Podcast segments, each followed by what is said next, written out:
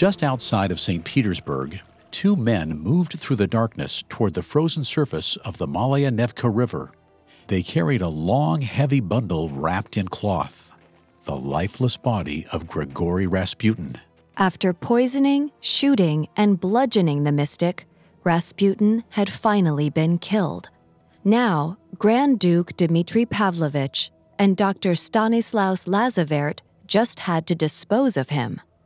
They found a small hole in the ice and kicked at it until it was big enough to fit a man through. Dmitri and Lazovert tied a heavy rock to Rasputin's feet and slid the corpse across the ice. As he inched closer to his watery grave, Rasputin took a faint breath. For the second time in mere hours, Rasputin had returned from the great beyond. But this time, bound tightly in layers of cloth, there was no way to escape his fate. Dmitri pushed Rasputin through the ice and leapt back, watching him sink into the river's rapid tide. Bubbles of breath rose to the surface as Rasputin's lungs filled with water. Then they stopped. The son of Siberia was dead, sent to his eternal rest in the bitter cold.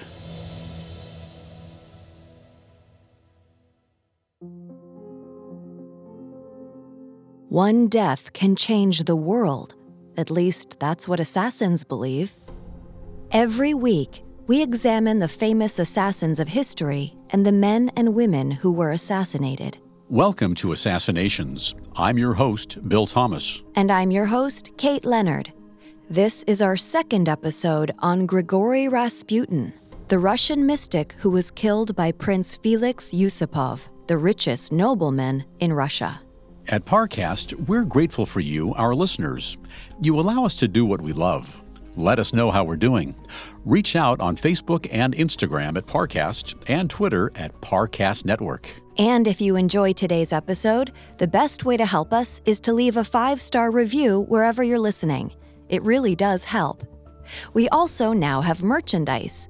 Head to parcast.com slash merch for more information.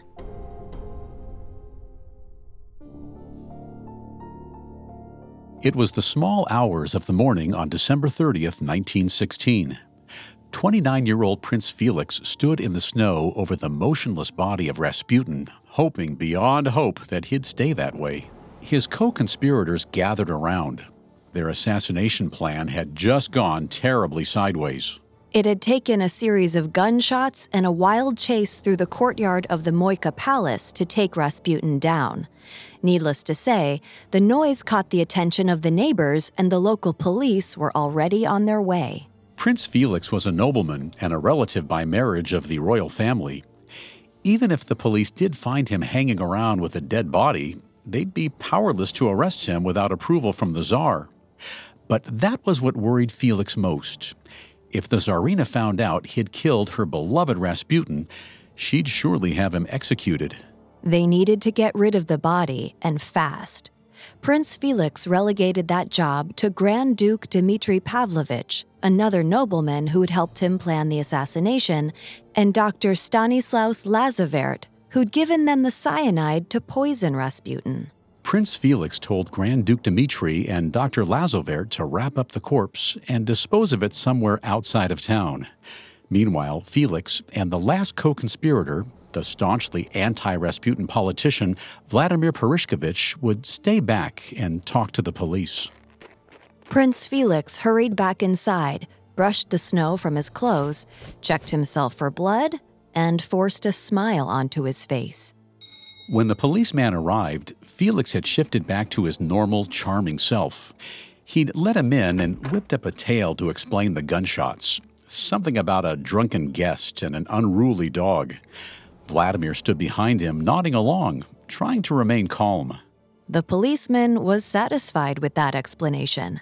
He was just about to leave when Vladimir opened his mouth. Overcome with excitement, he blurted out that they'd killed Rasputin. After realizing what he'd just said, Vladimir rushed forward and grabbed the policeman. He proclaimed his status as a high ranking politician and made the officer swear an oath of silence.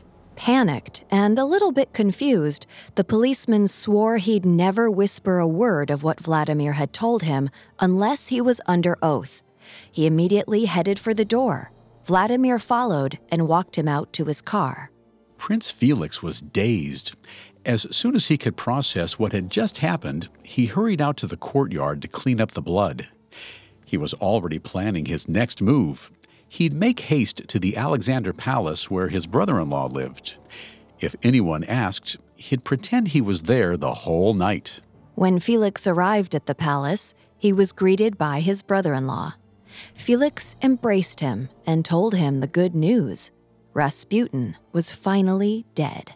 Prince Felix went inside, ready for a good night's rest. He slept soundly, confident that with Rasputin dead, they were a step closer to saving Russia.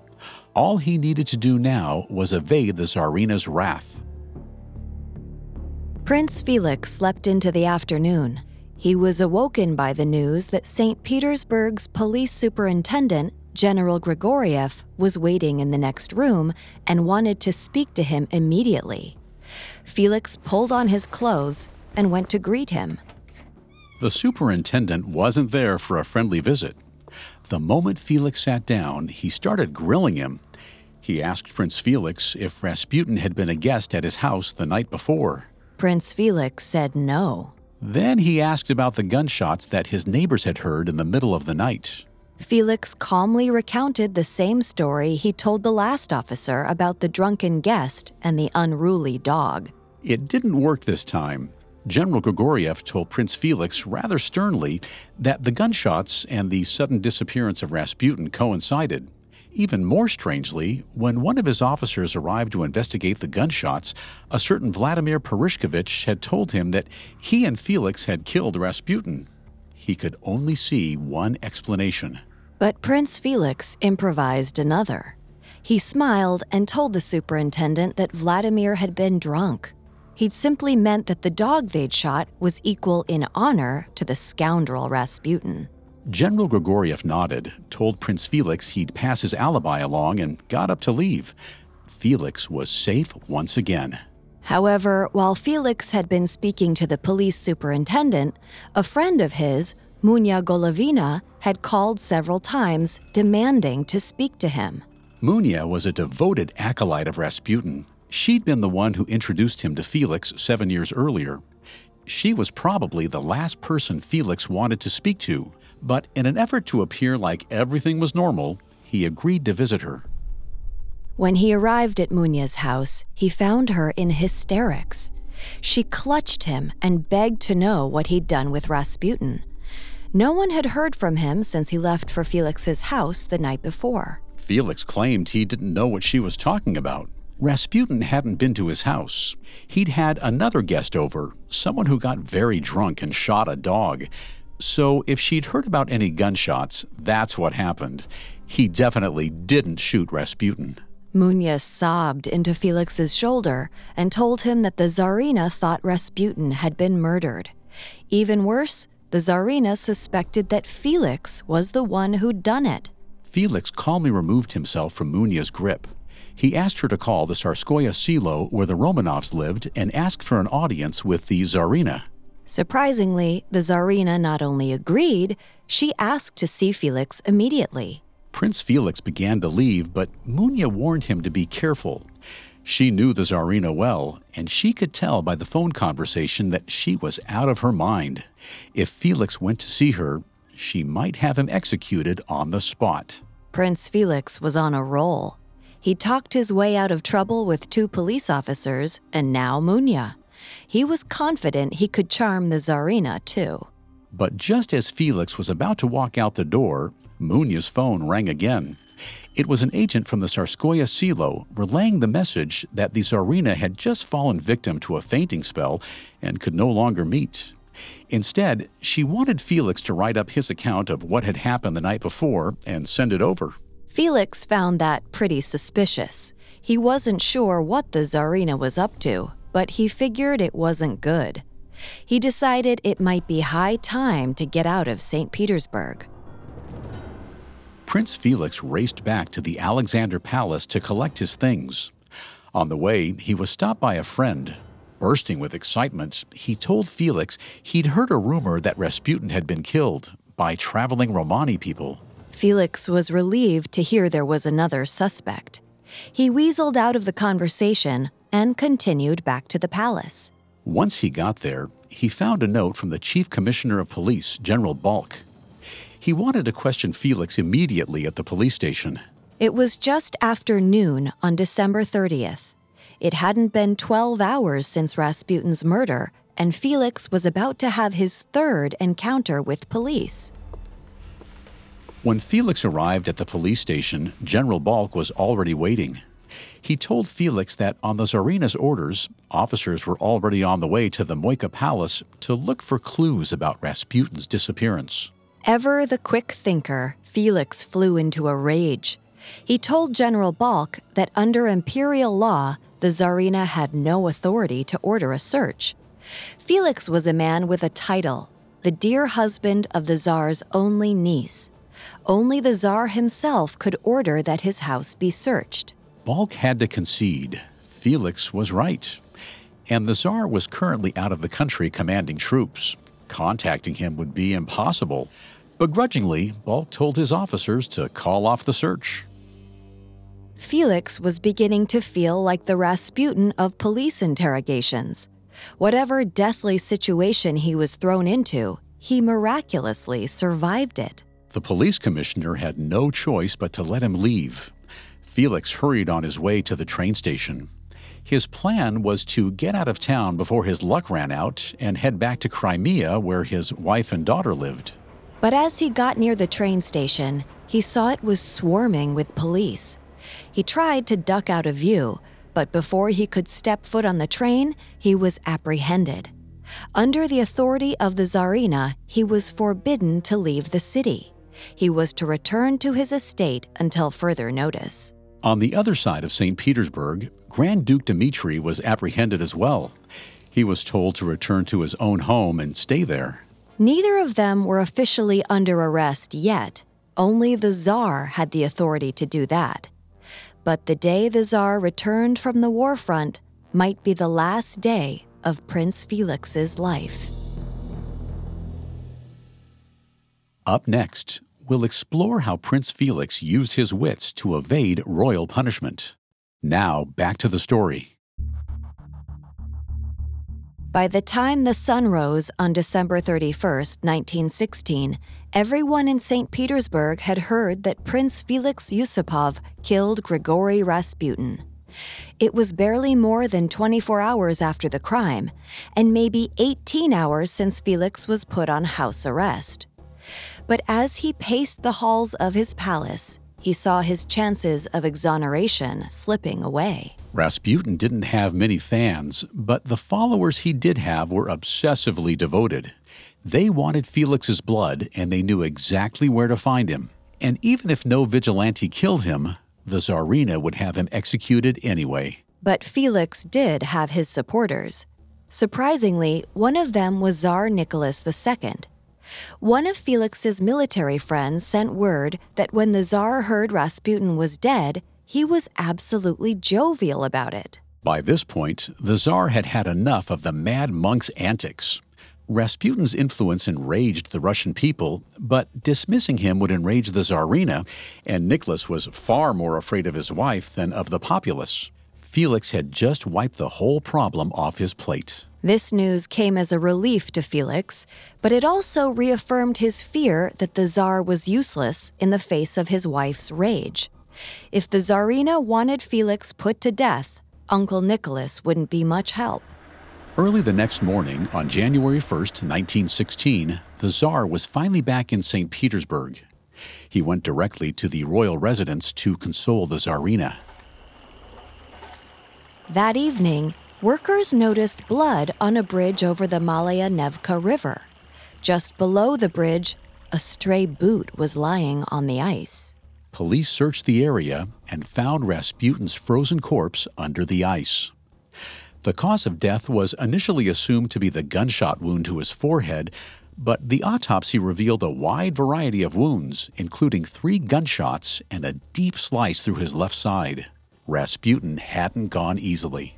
Combined with the gunshots heard at the Moika Palace, Vladimir Purishkevich's confession, and Prince Felix's generally suspicious behavior, the truth was evident to the investigators. Prince Felix and Grand Duke Dmitri definitely had something to do with this. The next day, January 2nd, both Felix and Dmitri pleaded for an audience with the Tsar. Both their requests were flatly denied. Prince Felix reached out to the one person the Tsar would always listen to his father in law, Grand Duke Alexander Mikhailovich, who was also the Tsar's brother in law. For both personal and political reasons, it behooved Alexander to save his son in law from execution and smooth things over with his trusted Tsar he immediately rushed over from his home in Kiev. On his way to the capital, Grand Duke Alexander noticed that Rasputin's death was front page news in every paper. But there was no outrage. People from every city and every social class were celebrating. It was as if a dark cloud had been lifted from over Russia. By the time Alexander made it to St. Petersburg, he knew exactly what to say to save Felix's life. He told the Tsar that if he truly loved Russia, he should be glad to see Rasputin gone. His death had united Russia for the first time since the outbreak of World War I. Pursuing his assassins would only distract from the moment of unity.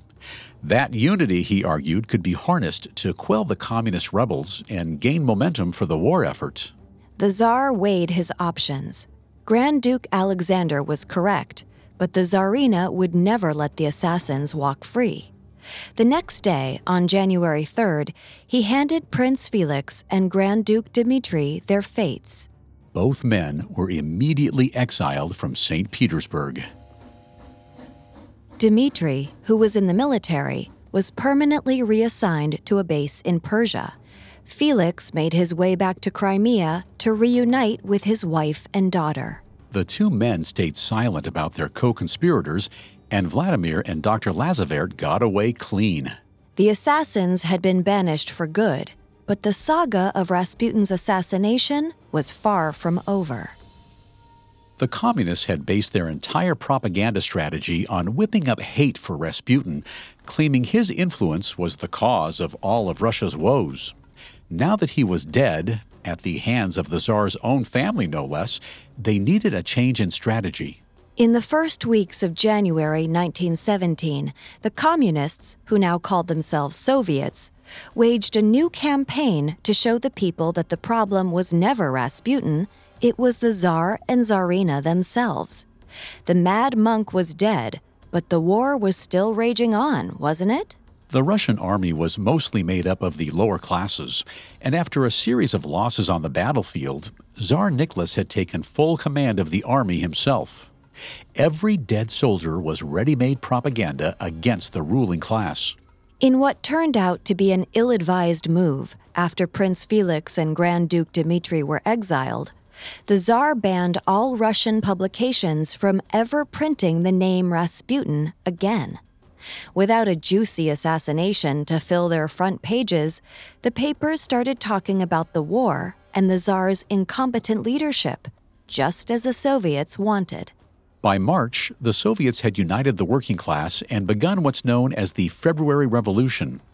At the time, Russia followed the Julian calendar, not the Gregorian calendar, hence the naming discrepancy. On March 8th, 90,000 protesters flooded the streets of the capital. The police tried to keep order, but by the next day, the mobs had completely destroyed most of the police stations. The entire capital became a war zone literally overnight. By March 11th, the army was called in. But with limited resources due to the ongoing war in Germany, they were ill prepared to control the uprising. By March 12th, the Russian army was so frustrated that they switched sides and started helping the protesters. St. Petersburg had fallen into the Soviets' power. On March 15th, Tsar Nicholas II admitted defeat and abdicated the throne. Over 300 years of Romanov rule had come to an end. The Soviets were now in charge. Immediately after the February Revolution, the Soviets had Rasputin's body dug up and set on fire just to prove he was dead. It's said that when his corpse was set ablaze, he miraculously sat up and sent the people gathered running away in fear. This is probably just a superstitious rumor, but even if Rasputin's earthly body was dead, his legacy was still alive and wreaking havoc. With the Tsar out of power, Prince Felix's exile was nullified. He was once again allowed to travel back into St. Petersburg. However, when he arrived, he barely recognized the city he'd once called home. The city was entirely covered in red. Everyone was calling each other comrade. The air was volatile as several different Soviet factions were vying for power, but the communists had instituted a sort of equality. Anyone, rich or poor, could be killed at any moment. Felix was surprised to find that he'd become a folk hero among the Soviets. Everywhere he went, people cheered him and called on him to tell the story of the night he killed Rasputin. Felix didn't soak up this admiration. He had a feeling the Soviets applauding him today could be executing him tomorrow. The main purpose of his trip to the city was to smuggle as many valuables as possible out of the Moika Palace and back to Crimea. The Soviets made a habit of seizing money and property from the former aristocrats. With extreme caution, he made several trips back and forth, taking whatever he could carry from his old palace. These smuggling trips slowed down in the fall as the political battles intensified. In November 1917, the Bolshevik Party finally overthrew the provisional government that had been ruling, at least on paper, since the Tsar's abdication. Their leader, Vladimir Lenin, quickly signed a treaty to end Russia's involvement in World War I. This wasn't good news for Prince Felix. Russian sailors waged a mutiny against their new Soviet leadership, wreaking havoc across the southern coast. In early 1918, a particularly ruthless band of soldiers raided Yalta, where Prince Felix and his family were staying. Felix heard men riding up to his house on horseback screaming, Death to the bourgeois! Death to the anti revolutionists! Death to the landlords! He stepped outside and saw two heavily armed sailors covered in blood forcing their way into his courtyard. They dismounted and demanded to go inside. They just wanted to talk, have a few drinks. Felix couldn't exactly say no. As Prince Felix poured their drinks, he was wondering how they'd take their rage out on him as a well known aristocrat. His wife and young daughter were upstairs. The soldiers would probably kill them all. His hand trembled as he took a sip of his drink. But the men sitting across from him didn't look angry anymore. To his astonishment, they asked him with childlike curiosity, Are you really the man that killed Rasputin? Felix said that he was. The men laughed and toasted to his health. Then they asked Felix to tell them the tale of how Rasputin died. Later, more sailors arrived. They all cheered Felix as he entertained them with stories of Rasputin. Felix pulled out a guitar and sang songs with the renegade raiders until the early hours of the morning. Later in 1918, Tsar Nicholas II and his entire family were murdered by the Soviets. But as his fellow aristocrats were being arrested and killed across Russia, Prince Felix's reputation as Rasputin's murderer kept him and his family alive and happy. Rasputin's death changed the world more than Prince Felix had ever anticipated. But what if the assassination attempt had failed? Exactly how different would the world be today? Coming up, we'll look at what might have happened if Rasputin had survived his assassination. Now, back to the story. According to Prince Felix's account, Rasputin survived being poisoned, shot in the forehead, bludgeoned, and tossed into an icy river. Some folklore suggests he also survived being drowned and burned to a crisp. The man was nearly unkillable. What would have happened if Rasputin was actually unkillable? If he'd survived through the entire night of December 29th, 1916? One thing is certain he wouldn't be happy with Prince Felix. Rasputin probably would have immediately told the Tsarina of Felix's attempted murder. In turn, she would have placed Felix under house arrest until the Tsar returned to Russia. After the assassination, the Tsar showed mercy on Felix and Grand Duke Dmitri because they took care of his Rasputin problem once and for all. But if their attempt had failed, it would have only created more problems. Tsar Nicholas probably would have folded to pressure from the Tsarina and had the assassins put to death, or at least imprisoned. And Rasputin would retain his seat at the foot of the royal throne. Rasputin might have cited his ability to foresee Prince Felix's assassination attempt as proof of his prophetic abilities. He would have pleaded for an end to the war with Germany, detailing a dark premonition of what might happen if the battle continued. It's well established that Rasputin was never in favor of the war.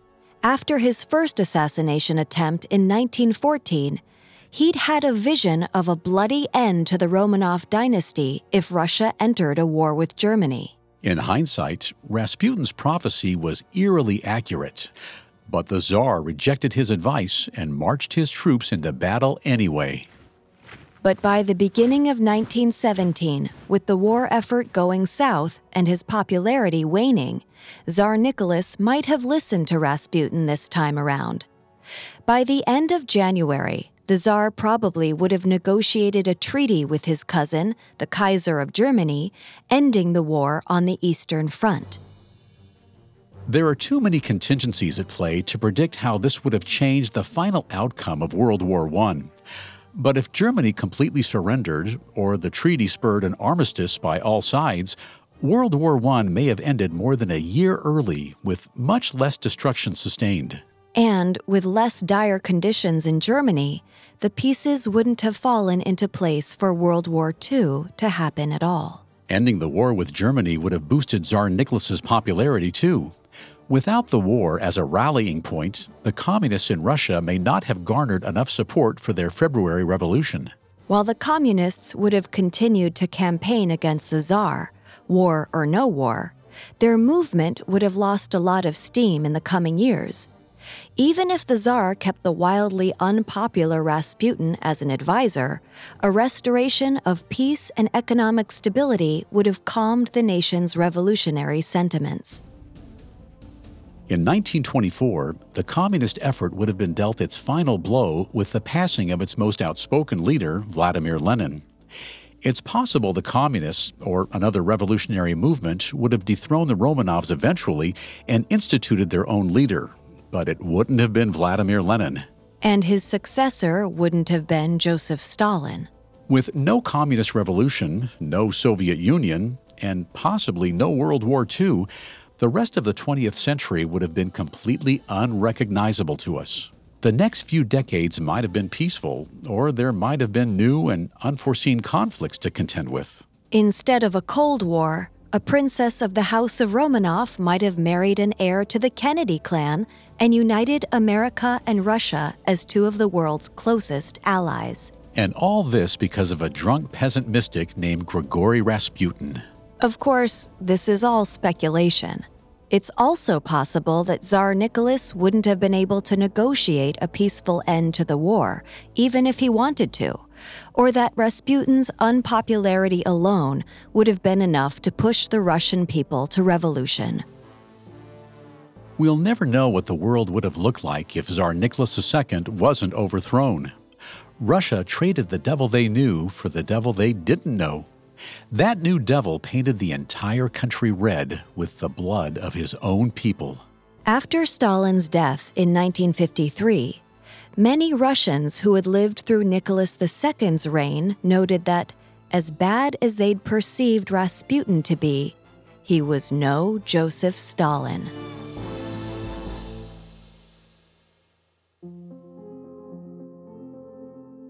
Thanks for listening to Assassinations. You can find more episodes of Assassinations as well as all of Parcast's other podcasts on Apple Podcasts, Spotify, Stitcher, Google Play, or your favorite podcast directory. Several of you have asked how to help us. If you enjoy the show, the best way to help us is to leave a five star review. And don't forget to follow us on Facebook and Instagram at Parcast and Twitter at Parcast Network. We'll see you next time. Assassinations was created by Max Cutler, is a production of Cutler Media, and is part of the Parcast Network. It is produced by Max and Ron Cutler, sound design by Michael Langsner, with production assistance by Ron Shapiro and Paul Mahler. Additional production assistance by Carly Madden and Maggie Admire. Assassinations is written by Sammy Sarzoza and stars Kate Leonard and Bill Thomas.